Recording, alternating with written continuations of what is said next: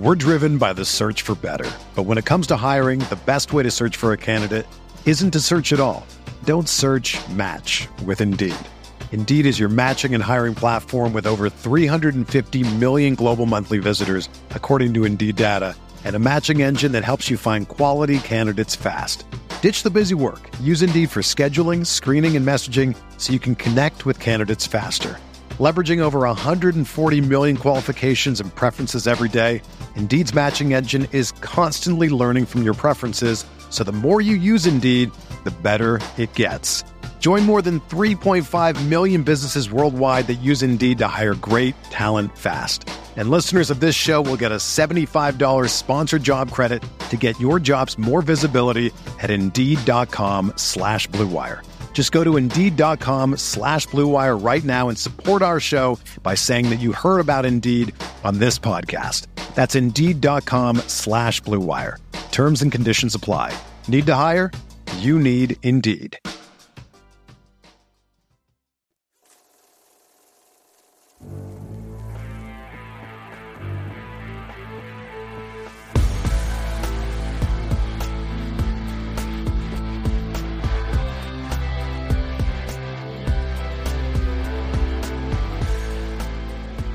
What up and welcome in everybody. It is um a little bit different. It's it's uh it's sort of the OBR film breakdown, but the OBR chalk talk all combined into one.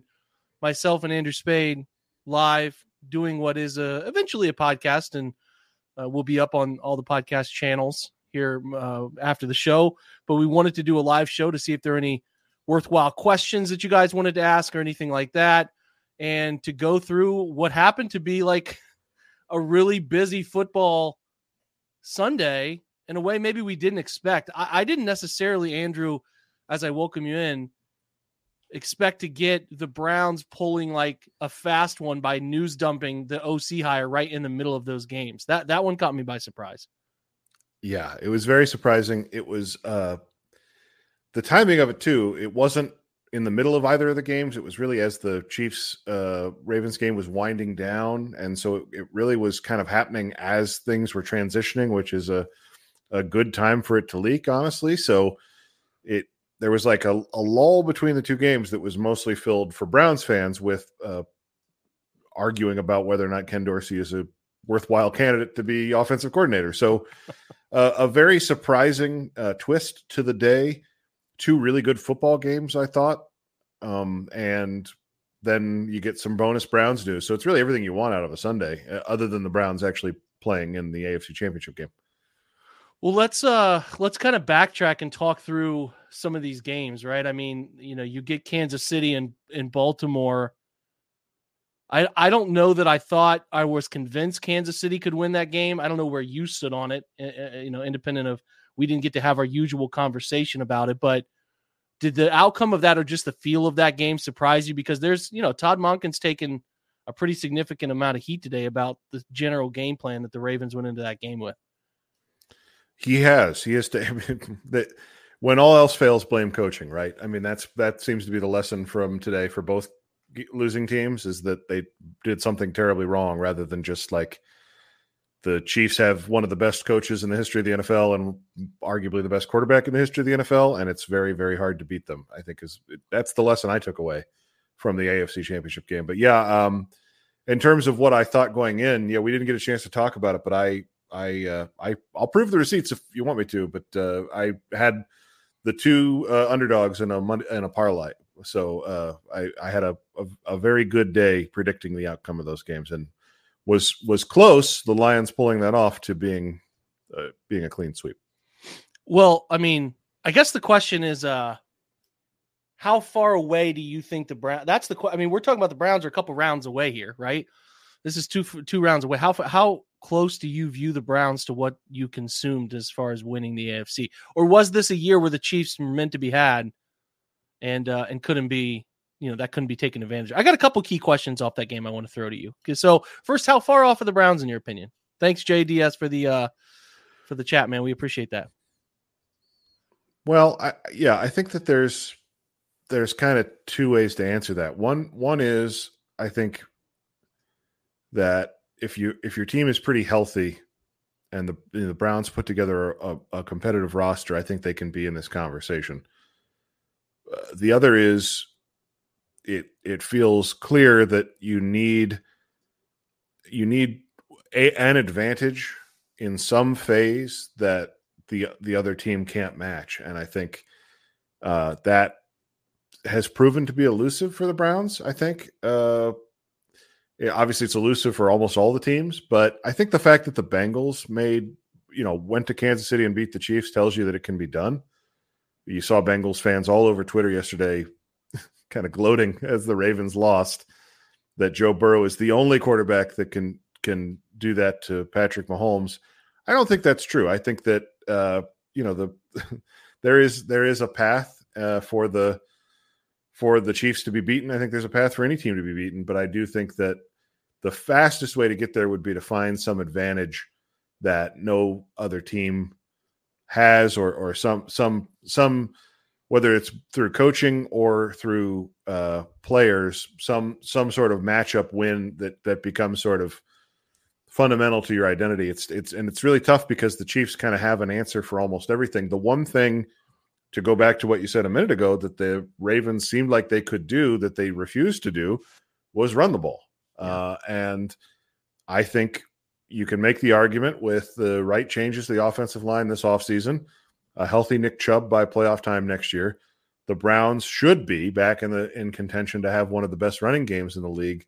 And if Chubb is healthy, he's I should still be the best single runner in the league. So that means that you could potentially run on anybody, including the Kansas City Chiefs. You know what? What I think is the most interesting with Kansas City is is that for some way, shape, or form, and I know that the regular season didn't go well. We found ourselves sort of sleeping once again on who just the best overall player is, right? Like who the best overall player is and can they make enough plays to matter. But I think Spags, I, I've tweeted about this, one of the best doing it it was very bold of the Ravens to feel like attacking something that he's most comfortable doing, which is designing coverages and confusing quarterbacks. Is is the route that they decided to go there? It especially when it seemed like they were running it pretty well.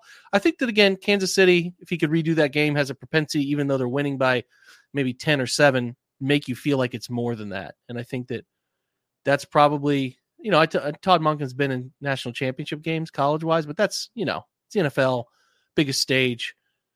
I think he probably learned a good amount from that. But again, Kansas City moves on, and uh, you know, I think if if we'd have picked that game ahead of time, I probably would have took Baltimore. Would you, or would you have gone Kansas City?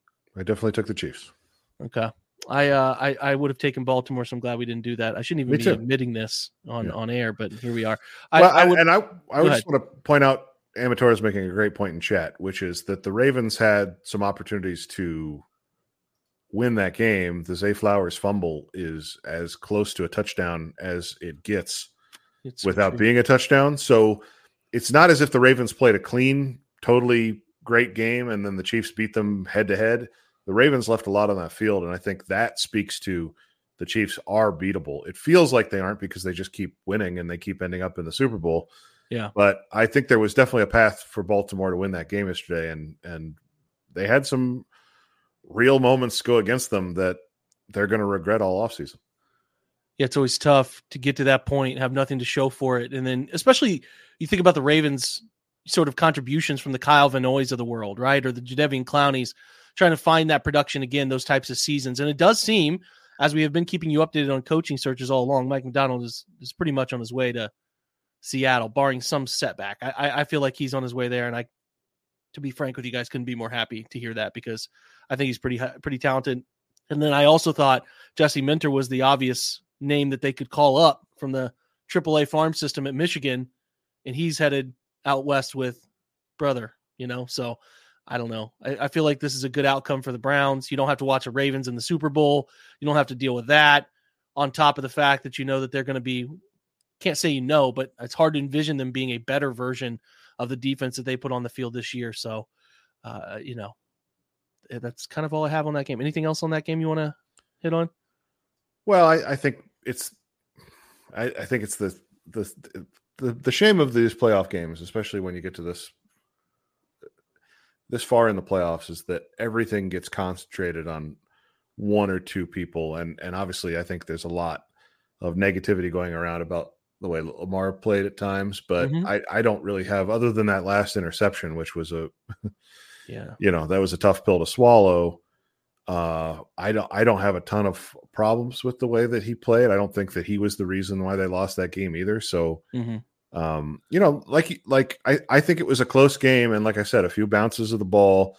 Flowers doesn't fumble that. It's a tight game, and now you're at home with the defense playing with a chance to stop them, and then you get the ball back to go get the lead. The crowd gets more into it.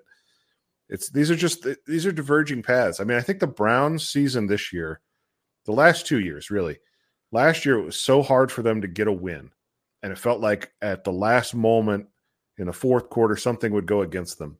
Yep. This year, so many times during the regular season, that bounce went their way. And all of a sudden, you were on the right side of it, all the way back to Jake Moody missing that field goal uh, for San Francisco. That That's a game that they had, that game was lost.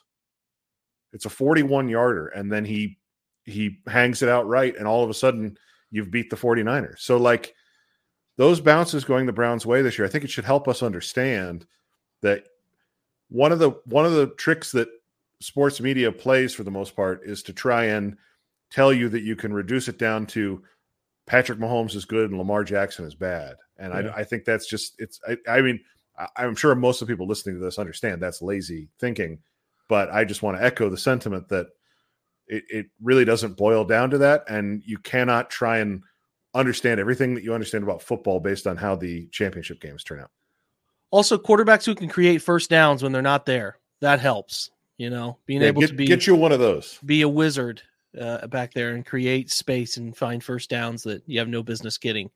Usually helps. Even though it's a low scoring game, usually helps. Uh, the other one, we have a 34 31 uh, win by the 49ers.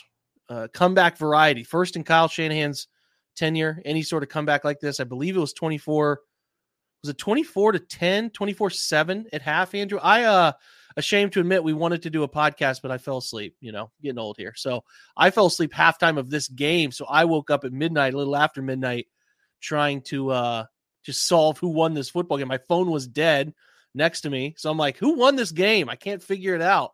And it is probably the storyline i'm sure 49ers fans are going crazy about, you know, kind of always been a front running team. And that's fine, you know, getting out in front and closing ball games. They have not had the come from behind success. And certainly would say that the Lions wide receiver group played into that in a, in a very, very, uh, you know, heavily con- contributing way. But yep. I think that this game is one that I think Browns fans can relate to in a mm-hmm. sense because the Browns are trying to do the things the Lions are trying to do, which is get to their first Super Bowl and to be there 24 to 7 at half is gut wrenching to step back and think about. And I'm sure Lions fans are just sick and beside themselves. And Dan Campbell's quotes in the post game were pretty apt in terms of, you know, this is could be the closest we ever get to this because getting back to this point is really challenging. So it's almost vicarious living of pain that we're seeing from the Lions fans that we can certainly empathize with, right? Yeah, it was a true anything that can go wrong does go wrong in the second half. I, I think it's it's as simple as that. There's probably what five or six moments where if any one of them goes the Lions' way, they probably end up winning the game, hanging on, forcing the 49ers to have to try and score last second with with no time left. But mm-hmm. they they kind of you hate to say it, but they made it easy for San Francisco to complete that comeback. The yeah. The, the the clear turning point, and I'll I'll just fill you in on this because you were asleep is uh, the, when when Jahmyr Gibbs uh, fumbled the handoff from from from Jared Goff. That was the that was the real avalanche moment because the Lions were hanging on. They're trying to s- establish the run that they had struggled to get going in the second half. He goes the wrong way, isn't ready for the Goff's not ready to hand. You know, just a mess. It's turnover. They go in and cash it in quickly. To me, that was the moment where it really felt like things got away from them because it's it's the same sort of quick switch. It's not quite as bad as the pick six uh, as yeah. you know f- from Flacco, but it's the same thing where you've got the ball and you're trying to establish a little bit of rhythm, give your defense a chance, and all of a sudden they're back out on the field trying to defend a 49ers team that now can smell blood in the water. Yeah, yeah. And yeah. and and I think that just that kind of triggered the whole thing. And it comes down to a player not being exactly where he's supposed to be in that moment, and it sucks because Jahmyr Gibbs had a great, great game and is is a hell of a player, obviously. But those are those are the sorts of mistakes that you just you can't afford to give them a short field when they're trying to come back because it it just makes it easier. And like I said, they they made it easier for the Lions or for the 49ers, pardon me. Mm-hmm. And that once that starts to feel once it starts to feel easier, then it just it, it, it, you know it starts to to roll up. And I think that's what Browns fans can identify with is that when you saw that happening in the third quarter, you I my heart just went out to every everybody in that stadium wearing Honolulu blue that spent God knows how much money to fly to San Francisco and buy tickets and you're you're down by the you know in the picture that you've got up on the screen there it's half lions fans in that picture. Yeah it was an insane travel from those fans, yeah that's like a hundred we're looking at two hundred thousand dollars worth of expense between the people in, in the yeah. in the background of that photo at least right? And Yeah. that's got to just be uh, you're you're talking about weeks of the money I spent and the time that I spent and the emotions of watching this unravel in front of me. It's a it's a nightmare scenario and I think the Browns fans have had plenty of bad losses especially if you if your fandom extends back to the 1980s but there are there's a generation of Browns fans younger fans that actually haven't experienced anything as bad as what Detroit experienced here because It's almost like you'd Our- rather get blown out there because you didn't think you had a chance to go at I'm saying. half and be like, Yeah. "We're doing this. Let me start Right. shopping Super Bowl tickets." And right yeah, Earnest Byner just has to get in the end zone yeah, and the, that game against the Broncos is salted away. But my point is, is at this point, you got to be 40 years old or more to remember that game. Yeah. So, in terms of high stakes situations, a championship game going wrong, Browns fans, eh, we we thankfully can't relate to a lot of us. So, Yeah. you you're watching it and you're kind of it's almost a cautionary tale because you you've seen things like it, but we're talking about a regular season game. We're talking about the Ravens returning a, a blocked field goal to walk off in, on a Monday nighter. That's not the same thing as the NFC Championship game. So it it is absolutely you feel for them. And I was the one. There's four teams in the in the final round there, and they were the only team that I cared about. I you know Chiefs, Ravens don't care. 49ers don't like them. Yeah. Lions. I was I was very in on the Lions. So the way that that all fell apart was was hard, and and you do feel for everybody that's a Detroit fan this morning. yeah. Particularly brutal uh, in every sense, like you said. To look at where they're going next year, and like Ben Johnson's likely gone. That's almost a done deal. Uh, you know, get, you know Campbell getting up there. I thought that was really raw. You don't really see coaches do that very often because you know you covering your tracks saying "Eh, we can do it, but it's like this could be the closest you ever get to one of these. And um, just if you didn't watch that, that was just a gut wrenching press conference from a guy who seems to be pretty honest, and I respect him. I, I even thought he's taken a lot of know, flack for the fourth down decisions. I thought they were the right decisions, and it's like I thought Goff did a great job for the most part in this game too. That's what's crazy is like you think that ah they got Goff, it eventually catches up with him. Now he was a part of the success in this game more than anything else, and was let down, and that's uh that's really tough because I thought the Lions, obviously having beat the Chiefs early in the year, had a real chance to beat them in the Super Bowl too. So uh, Agreed. We'll, we'll preview the Super Bowl in a little uh, a little bit later in the week, or you got two weeks here. Maybe we'll preview the uh, Pro Bowl games. Sure. So Yeah, fun. get some flag football scouting going. Yeah. Yeah, no, I to your point about Jared Goff being let down, uh, one thing as a Browns fan watching it was I know that Josh Reynolds has, has been a player for them this year, and I'm not saying that he didn't deserve to be in those situations, but hmm I did find myself kind of wondering about our guy Donovan Peoples Jones. He'd have caught it. I mean, right? He'd Like it. I, I don't know. I, it just it, it it flashed through my head, man. Like I He doesn't drop the ball. That's what I'm saying. And I think Josh Reynolds is I understand why he's where he is with this team because the, their their team really has about a dozen guys like Josh Reynolds, Yeah. guys that that kind of sh- maybe shouldn't be in that position. Alex Anzalone, you think about on the defensive side.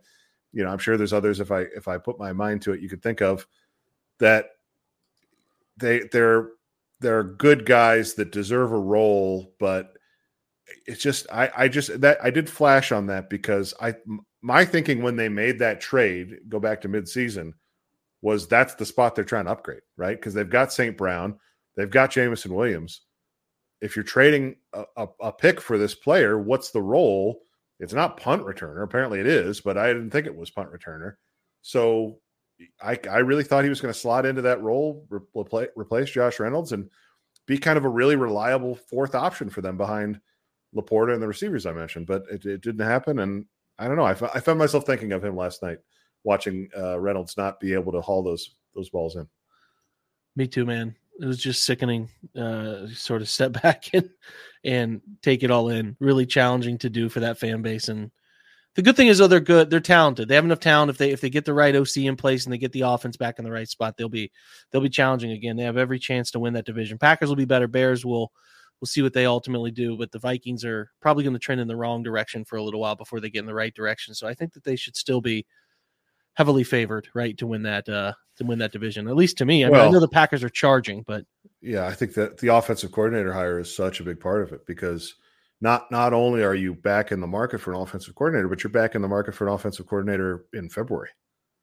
Yeah. So would they have been interested in a Ken Dorsey or a Kellen Moore, considering Dan Campbell's not going to call plays, right? So they could have been a player for a, a really high quality candidate, and they're they're behind the eight ball a little bit here. Uh, and you, then you also like if there's an internal promotion, there's a decent chance that guy goes to Washington to be Ben Johnson's OC. So uh, it, I that part is tough, and and like they found Ben Johnson, but the the original coordinator that Dan Campbell hired when he was when he became the the coach was Anthony Lynn. Yeah, like there are some outcomes here that are not the most flattering for the Lions and and not the most conducive to them really being I mean I think we agree Jake that Ben Johnson we had him in our I think around our top 5 in terms of offensive minds in the league mm-hmm. and I you're going to struggle to replace that I guess is my point. and so if you don't have that the defense doesn't take a major step forward what are the Lions I think it's a I think it's a it's why Campbell was as candid as he was in his press conference because he knows the the journey that they took to get here and how much things aligned for them this year. I, I will say, do you know who the Jags? Uh, sorry, uh, probably just gave that away. Who the Lions quarterback coach is? I, I, you said Jags, uh, but I'm, I can't. I'm trying to think of who that would be. I don't. Mark Brunell. Oh, so I do wonder if he would yeah. uh, be able to take over calling plays and all That's that. fun. futures, and then their assistant quarterback coach, which I tweeted about today. Do you know who that is? Nope. The guy that I'd be interested in maybe coming over and being a full time quarterback coach in Cleveland, JT Barrett. Hey. Because why not? He's been around Ben Johnson a couple years. He's got an understanding of what they were doing mm-hmm. there. They got Jared Goff got better. Yeah. No doubt about it. It's the best Jared yeah. Goff's been in his career. Mm-hmm. So I don't know, man. I'd be making the call personally. Just me. We're driven by the search for better. But when it comes to hiring, the best way to search for a candidate isn't to search at all. Don't search match with Indeed. Indeed is your matching and hiring platform with over 350 million global monthly visitors, according to Indeed data, and a matching engine that helps you find quality candidates fast. Ditch the busy work. Use Indeed for scheduling, screening, and messaging so you can connect with candidates faster. Leveraging over 140 million qualifications and preferences every day, Indeed's matching engine is constantly learning from your preferences, so the more you use Indeed, the better it gets. Join more than 3.5 million businesses worldwide that use Indeed to hire great talent fast. And listeners of this show will get a $75 sponsored job credit to get your jobs more visibility at Indeed.com slash BlueWire. Just go to Indeed.com slash BlueWire right now and support our show by saying that you heard about Indeed on this podcast. That's Indeed.com slash BlueWire. Terms and conditions apply. Need to hire? You need Indeed. When you need mealtime inspiration, it's worth shopping Kroger, where you'll find over 30,000 mouthwatering choices that excite your inner foodie. And no matter what tasty choice you make, you'll enjoy our everyday low prices, plus extra ways to save, like digital coupons worth over $600 each week. You can also save up to $1 off per gallon at the pump with fuel points. More savings and more inspiring flavors make shopping Kroger worth it every time. Kroger, fresh for everyone. Fuel restrictions apply. Without the ones like you, who work tirelessly to keep things running, everything would suddenly stop. Hospitals, factories, schools, and power plants, They all depend on you. No matter the weather, emergency, or time of day, you're the ones who get it done. At Grainger, we're here for you with professional grade industrial supplies. Count on real time product availability and fast delivery. Call clickgrainger.com or just stop by. Grainger for the ones who get it done.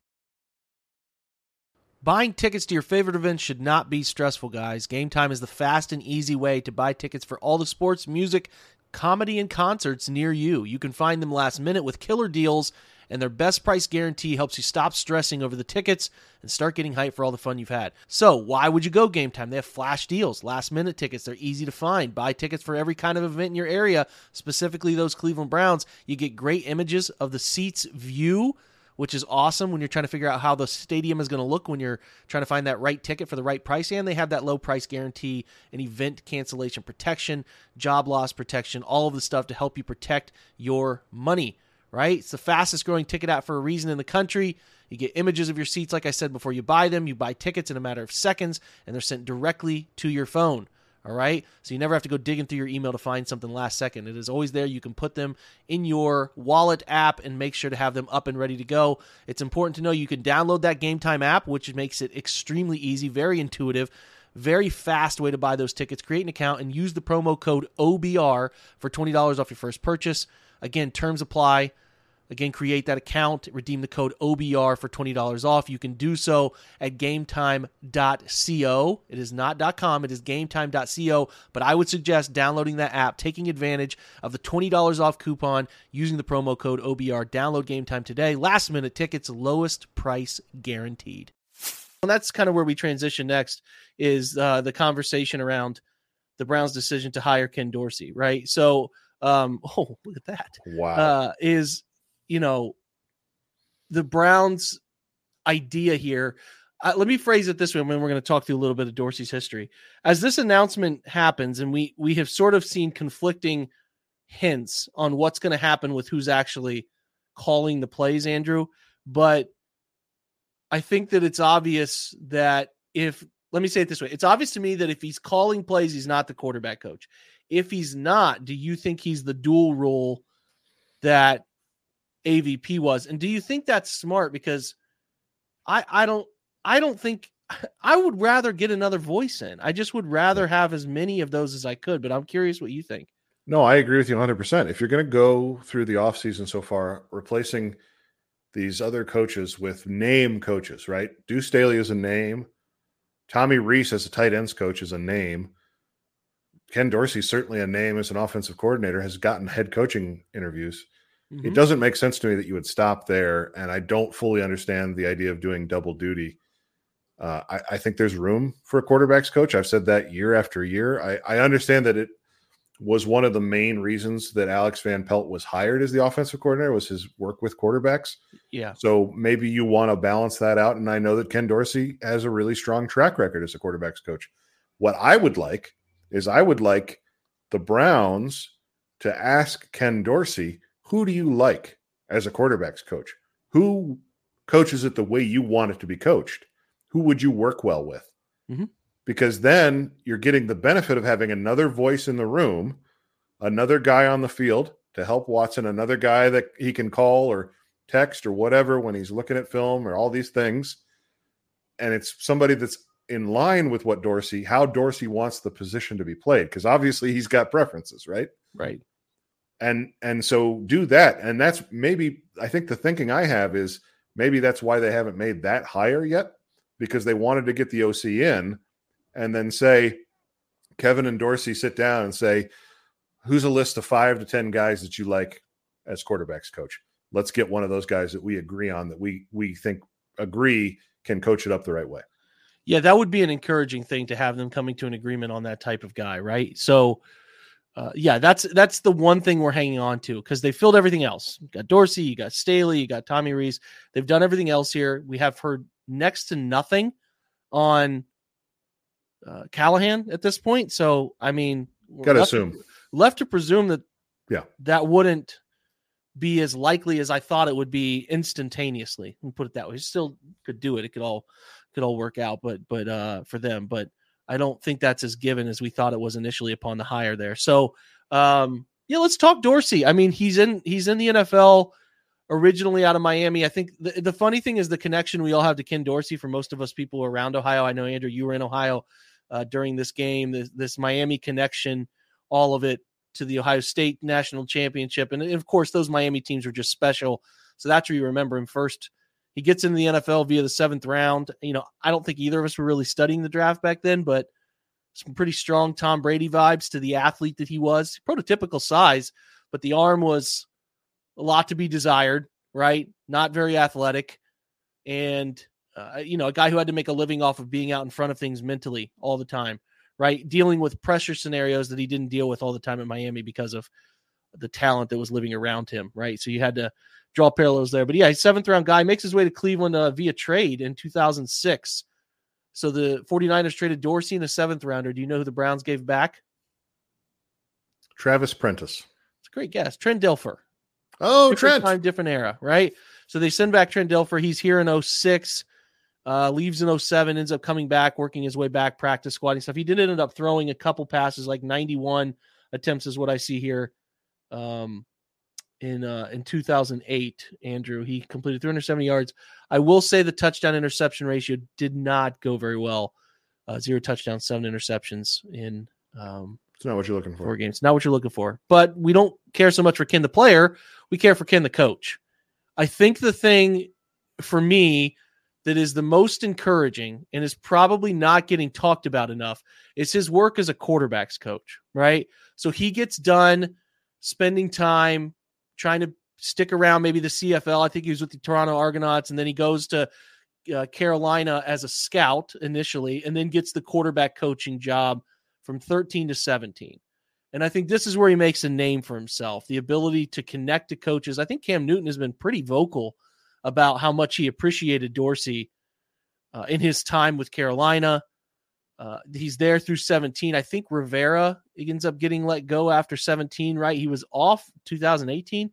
He was like the assistant AD at Florida International, I think, something like that. That's pretty random for your year off of uh, coaching. Decides to come back and coach with McDermott at the Bills eventually. So um, you're getting you're getting a lot of quarterback relation, quarterback expertise tied into calling plays.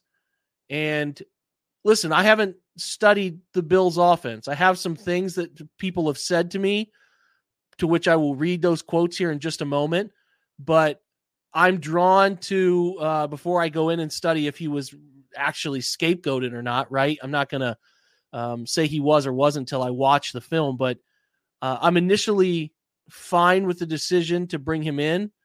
Uh, I, I, I think right now, as I sit here, I think I can see the working relationship, but have to figure out the dynamic of who's calling plays, and then I need to really watch Buffalo to see how how they change because people point. There's an interesting sort of middle ground, Andrew. People point to the data, saying the Bills were this kind of offense before he was fired, and then uh, you know if you look at that data though, it could be skewed by some really strong performances in a couple games and then you have the people who are closer to Buffalo who said this was a good move because of these things, which I'll talk about in a minute. So I'm kind of curious where he falls in your spectrum of who you who you wanted, because it, it seems relatively clear with a little bit of conjecture that the Browns were pretty into Kellen Moore. Right. So eh, eh, I mean, if they were into Dorsey, they would have hired him before Kellen Moore. Yep. Would have been done. So mm-hmm. I think that's pretty obvious, but it's hard to it's hard for me to sit here and be like, man, they really missed out on Kellen Moore. I don't I don't know. Kellen Moore was, you know, let go uh, from Dallas. I mean, this these these things happen. It's just about finding the right sweet spot with who's around. And I'm really encouraged by Dorsey's work with with both, you know, uh, Cam and Josh Allen, guys who are who who like to live by getting around, moving around, some similar things to what Watson does. You know what I mean? Yeah, absolutely. I, I don't think there's any reason to be upset about this. I, I will just say, like big picture process wise, the fact the fact that things played out the way that they did, and I said this on the pod late last week, the Browns kind of slow playing this search and then immediately requesting Moore as soon as Harbaugh ended up in Los Angeles tells me that he was their first target from the beginning, right? And they were they were waiting that out. Just like last year, Bubba Ventrone gets cut loose I think what right before the Super Bowl, and all of a sudden they're making a very late change at special teams coordinator because all of a sudden they had the opportunity once uh, Shane Steichen got the job there and, and gave Ventrone the opportunity to interview. So as it concerns the the Moore thing, he comes in, he visit visits on Friday, interviews, and then you really had the the sense that if it was going to happen, it was going to happen. Right? He was in the building, that he was there. He talked obviously to the Eagles prior to that, and and then eventually ended up reaching a deal with Philadelphia. He had it's it's clear to me that he had a choice between Philadelphia and Cleveland and chose Philadelphia. There's plenty of reasons that he could have chosen the Eagles that don't reflect poorly on the Browns. There's no doubt about that, right?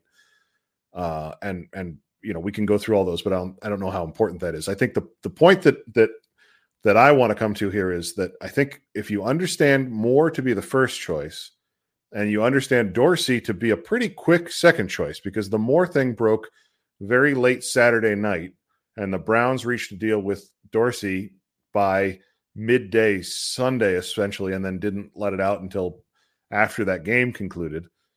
That tells me that the Browns had a specific type in mind that they were looking for. They were not interested in an up and coming coach. They were not interested in a first time offensive coordinator calling plays or a developmental prospect, that sort of thing. They wanted somebody with a proven track record. And I think to go back to something that we've talked about about this since the fire, the firing of Alex Van Pelt, it indicates to me a level of involvement up the organizational chain, right?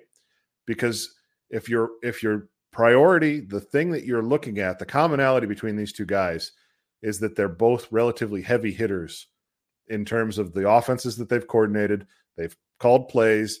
They have a, a lot of respect around the league. That's not the same thing as Kevin Stefanski saying, "Oh, I want a different voice in my ear as I continue to run this." This is the Browns organizationally, whoever you want to say is taking the lead, deciding that they need another strong voice in the offensive room to broaden, diversify what they do. Again, their first choice was Kellen Moore, it seems to me. That Ken Dorsey is not a bad second choice whatsoever. But the thing that those two guys have in common is that they're both really strong voices that have run it in the NFL, run it, had success. Both what Kellen Moore did with Dallas and what Ken Dorsey has done in Buffalo is nothing to sneeze at. So these guys have pelts on the wall. They have called playoff games. They have done it. That that to me tells you kind of where the Browns see this thing and what specifically they were looking for in an offensive coordinator. To your question about who Dorsey is, I think he's right. I agree with you. I think he and Moore are right there together. It's it's probably a question of which flavor you prefer. I, I am curious. I would love to know how much regret, not regret, but just how much they they feel like if they missed out, if they missed out on Moore, right? So, uh, something we won't know, something nobody well, and answer, you know, and but. the fact that he was choosing between Philadelphia and Cleveland. I mean, there's no organization that is more similar to the Browns in the NFL in terms of the front office structure than the Eagles. I, I think it's very yeah. telling that the two teams that Kellen Moore interviewed with were the was was Philadelphia and Cleveland. Obviously, those two organizations, the way they evaluate coaching candidates, both had targeted Moore as the guy to go after. Yep, totally agree. Totally agree. So let's do a little bit of um immediate reaction to this. So I want to read um, some of the stuff that I sent with our good friends over at Cover One. Again, just conversations about you know what why we're here, what happened, all the above. I think it's fair to to sort of seek out people who are close to the situation. So um, what I was told is that, uh, and then take this for what it's worth. These are these are guys who studied him. He was there for all of 22, right? So on and so forth. Uh, just kind of one of the thoughts on Dorsey's what I asked for. He said awkward personality, sounded like he had trouble relating and or teaching. I think Ken Dorsey, if you hear him, you know he's he's a different kind of guy, but I don't know that he seems to get the most out of his quarterbacks for the for the most part, especially as his early tenure in Buffalo was as Josh Allen was developing. Right, Daboll really considered taking him or wanted to take him to New York with him. So I think that there's a chance that it's just um, an evolving teaching approach. Right. Again, he continued super smart, but lacked the necessary ingredients to lead. Schematically, he gave Allen coverage beaters uh, or schematic answers more so than what Allen is good with. So he didn't truly scheme to get X player open, rather, just put X player at the position at the spot the coverage beater would win. So teams picked up on his coverage beaters and he just began to take, and they just began to take those away. they became flat and predictable. I think he's a smart coordinator, but was lacking the ability to adjust and coach in game adjustments. He continued, his approach didn't help lead Allen, but more importantly, pull Allen out of the gutter when he had those mental hiccups. It's night and day now with Brady. Same stuff, but schematic wrinkles or layers to Dorsey's offense. You can visually see coaching adjustments and tweaks in the same concepts on top of more distribution of the ball among all of their weapons. So that's a lot. It sounds like lack of adjustments in place to take away predictability. We'll see. We'll see. I that's the preliminary reading I have from again uh, those guys, and I think I, have said it before. At least shows I've been on, I have all the respect in the world for Eric and Cover One and what they do. They really get into the details of scheme stuff. That is what I am promising to do. I'm going to try to get into it as best I can and, and provide analysis on some of the stuff that we saw here, or sorry, we we heard here, and whether that I feel is is true or not. So the thing that I think concerns me is the is the earlier stuff. The scheme stuff we'll get to, and Kevin will help, and they'll be meshing a lot of different things together. But like the super smart but lack the necessary ingredients to lead, and and kind of the awkward personality stuff. I mean, it's a it's a little troubling to hear considering you look at some of the stuff that he's done with these quarterbacks, and you're like, so is he just not able to get the stuff across to other people outside of the quarterbacks? Like, is because you know, as an OC, you have to coach up coaches and coach up players, all of that. So that gets a little trickier. That's the next layer up, right? You got to get your wide receivers coach to know what you want them to do. You got to get your wide running backs coach to do the same. That's a whole nother level of responsibility. So that part of it is kind of interesting to me that maybe there's a collective leadership thing that fell apart a little behind the scenes in Buffalo. Uh, so at least worth considering. I did ask about run game stuff. I think their offensive line coach Kromer ran a lot of their run game stuff. So he was obviously a part of developing it, but as most offensive line coaches do, they're the ones who oversee run game decisions. So he was the one developing those, and it was just about Dorsey to implement them. So a lot of dart, tackle pull stuff, duo, downhill, and then mid zone, which is a, a welcome thing that we would really like to see more of. So there is the element that he can bring some of those run game tie-ins, and they were they were not maybe running as much as some Buffalo fans thought, but uh, they needed to. But for the most part, it was a um, you know pretty effective group when they did run, right, Andrew? So I don't know. I mean, just kind of your reaction to those quotes. It's a lot there. We got to break it all down, and I don't think he's going to be. He's obviously quite clearly not with a defensive coach who's saying you be the the uh, coach of that side of the ball. There's there's going to be a bunch of guidance here, and I'm I'm actually thinking Kevin could be pretty good for him in terms of how yep. to do some of those things. This is exactly where I was headed with this, Jake. Is that this is an opportunity both ways, right? If, if you can harness some of what Dorsey is able to do in terms of communicating with the quarterbacks, because I think, like, I, I think there's there's two sides to this, right? Like, being the NFL is a is a unique business because you do need to have the ability to work well with others, but also it is a it's a bunch of guys in their 20s who all think that they're the best athlete in the world. Yep. So his ability and Cam Newton was expansive about this. His ability to kind of be a guy that you want to listen to as a guy who is used to being the guy that everybody listens to in the room is important here because the Browns have I mean, we I've said this on on the podcast a few times now. The Browns have a one of the problems the Browns face is that somebody needs to get through to Deshaun Watson in terms of his ability to protect himself and be effective as a runner without jeopardizing his health. Yep. Uh, there's other things too. Uh, the you know using his checkdowns, working through his progressions. I'm sure there's lots of different coaching points, but that's the first one that springs to mind. And part of what concerns me about his long term ability to be who the Browns need him to be is what I have seen as some, some stubbornness over two years.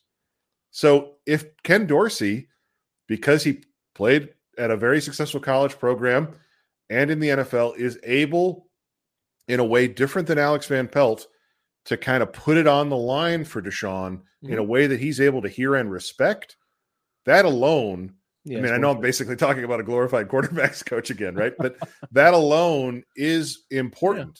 Yeah. And that combined with some of the scheme stuff that Ken's comfortable with, that Kevin maybe isn't, That's what Dorsey's bringing to the building. Now, Kevin is bringing four years of head coaching experience, a long coaching history of being very chameleon like. Kevin Stefanski, prior to coming to Cleveland, the main thing he was known for was when the Vikings would fire a head coach, they would retain Kevin Stefanski. That was his main skill was was that he would ingratiate himself to whomever came in the building next. And it sounds like Ken Dorsey has sort of the opposite uh, situation. So they can benefit each other mutually in terms of the way that they communicate, the way that they work together. And I think it's a challenge for Kevin in the same way that this past year, the challenge was building a team culture that can be resilient in the face of adversity. Uh, this is this is a different challenge. This is now you've got a room when you assemble that offensive staff, you have got a room full of guys that have all run an offense. They've all done what Kevin has is doing. So yeah. getting them to work together to pull in the same direction to build a Browns offense that is greater than any of the offenses any of them can build on their own, that's Kevin's challenge for this year. Yeah, so so generally as I go into the study, I think that they're two smart guys. Tommy has obviously done some things himself. He's been around some smart coaches too. I think the Browns will be really good at knowing the coverages teams prefer and having coverage route beaters for coverage. That's where I think they will excel. And I do think Kevin is already pretty good at that. The challenge for these guys in this offseason is finding those easy buttons that the NFL is kind of putting on display. They're smart enough to do that. They can figure that out, right? Maybe some personnel decisions tell us they're going to do that. We'll see ultimately what it looks like. But for these, you know, these I think are going to be three pretty smart guys because I'm including Rees and maybe a quarterback coach and Deuce Staley will get involved too.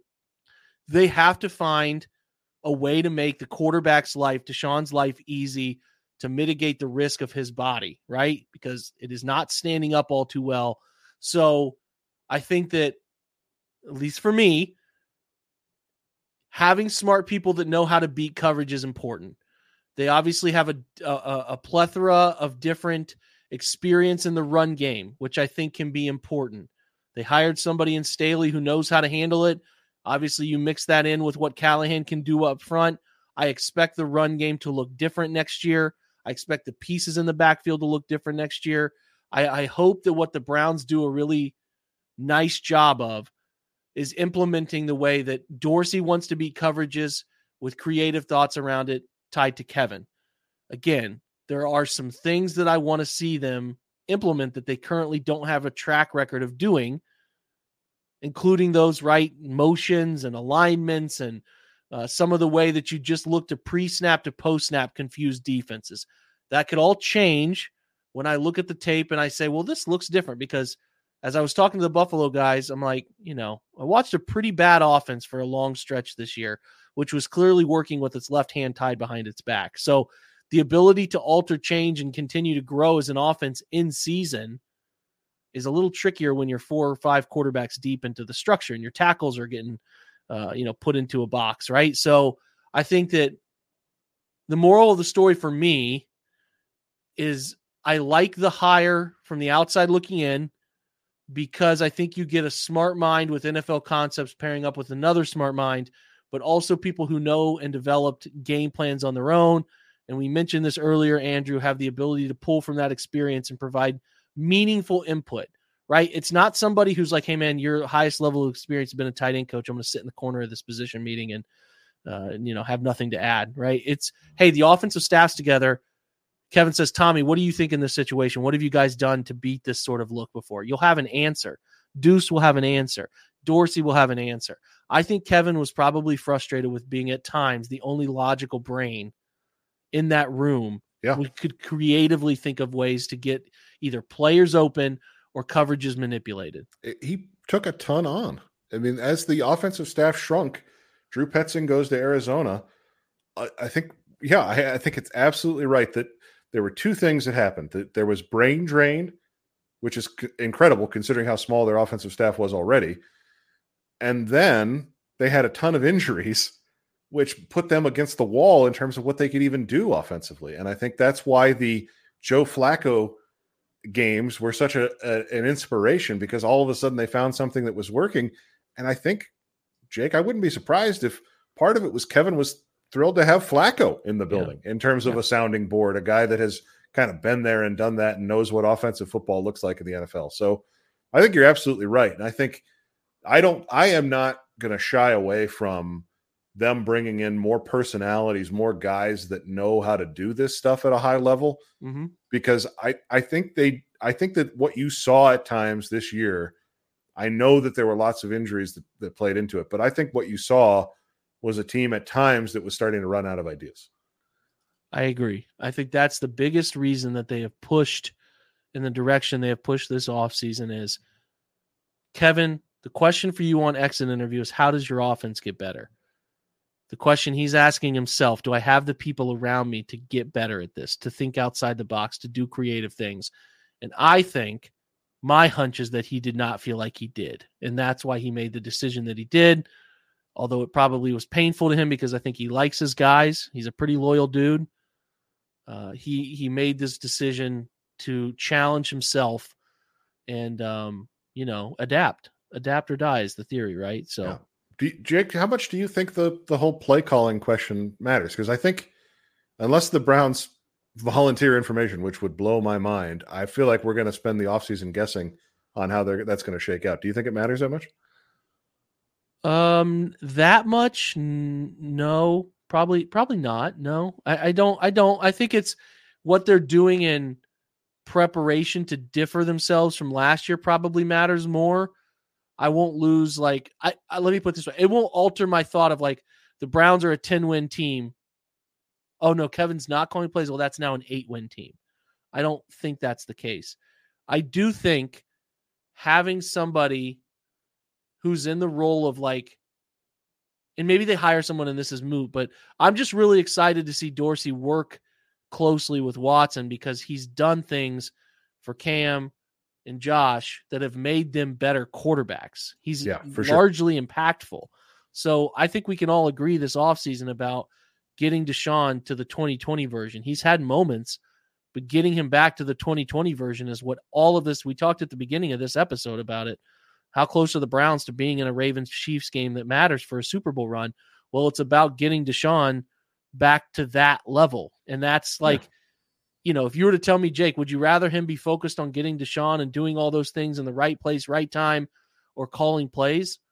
I'd probably say that I'd prefer him to be making Deshaun the best quarterback possible. If they decide that's through Ken calling plays, okay, whatever. But I just, I think that that remains the most important piece. And, uh, I, I don't think that you know having one or the other call plays is going to really like break up the the idea that this is a good team or a great team or something like that. You know what I'm saying? And I also like he's an experienced mind up in the press box, which is something I, I was just about to like say that had. he's a booth guy. Jake, yeah. he's a booth guy. We needed a booth guy. We've talked through this. Got to have the eye, eagle eye above helps honestly, he's one of the more notable booth guys too, because of that yeah. uh, tantrum that he threw uh, in that Dolphins Bills game back in 22. Right, like he he's not only a booth guy, he's a he's a he's an expressive booth guy. Well, between him and Tommy Rees, I'm right, you, exactly. Yeah, two explosive booth guys. That's right. We went from no booth guys, yeah, two booth guys in one. It's a plethora season. of booth guys, which is, I think,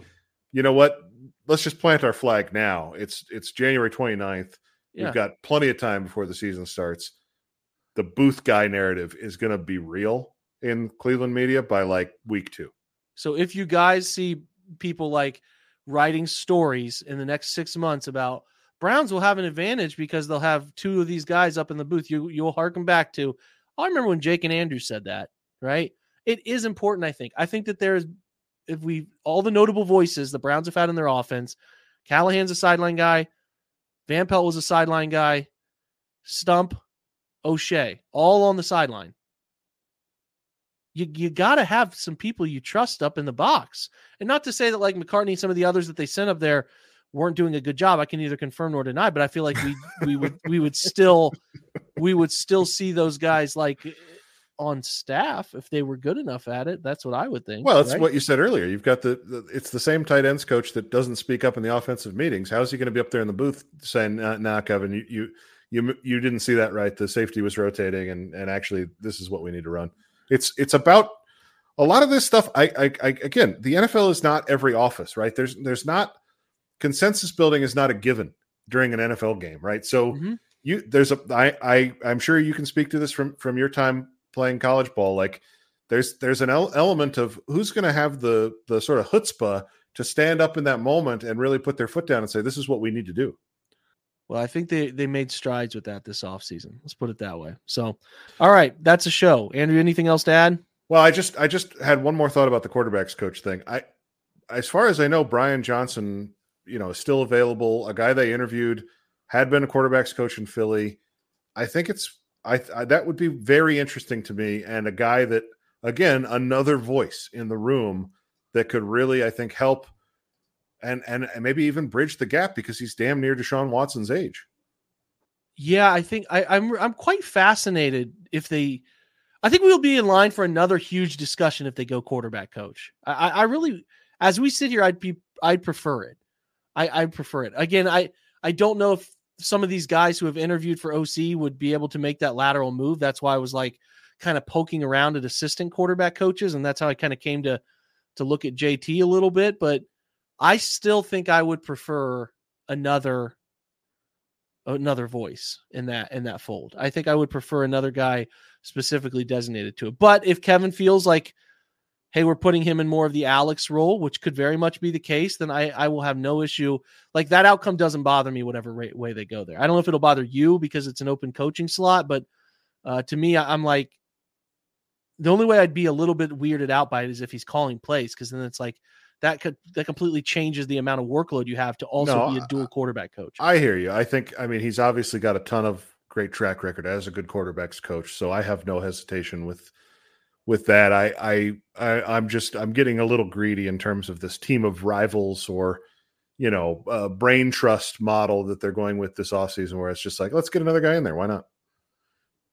Like I said, wouldn't bother me if they did it. Don't know that it's necessary until we learn more. I, I just the most interesting thing to me moving forward here is like when are they going to tell us that? And we may not even learn that until like August, which is could be incredibly annoying to not know that until yeah. that late. But they don't have any reason to tell us, so they don't need to. But right, um, I'm sure we'll get an introductory presser with Ken, and maybe at that point they'll be ready to share that. That'd be that'd be lovely if they could do that. So, uh, okay, that's it. That's all. Thanks for stopping by tonight, guys, and being a part of the show. For those of you that were in the live here, about 100 of you hanging out, we appreciate that. Uh, those of you listening in the podcast form, thanks for making this a part of your day. You know that we greatly appreciate that as well. Um, we'll be checking back in with you throughout the week, talk through more of the hires and all that stuff uh, and decisions. And like, I'd like to get into more of the granular details about Dorsey and what I find and share those with you guys too. So keep your eyes peeled for all of that. Alrighty. Until then, be well. Go Browns.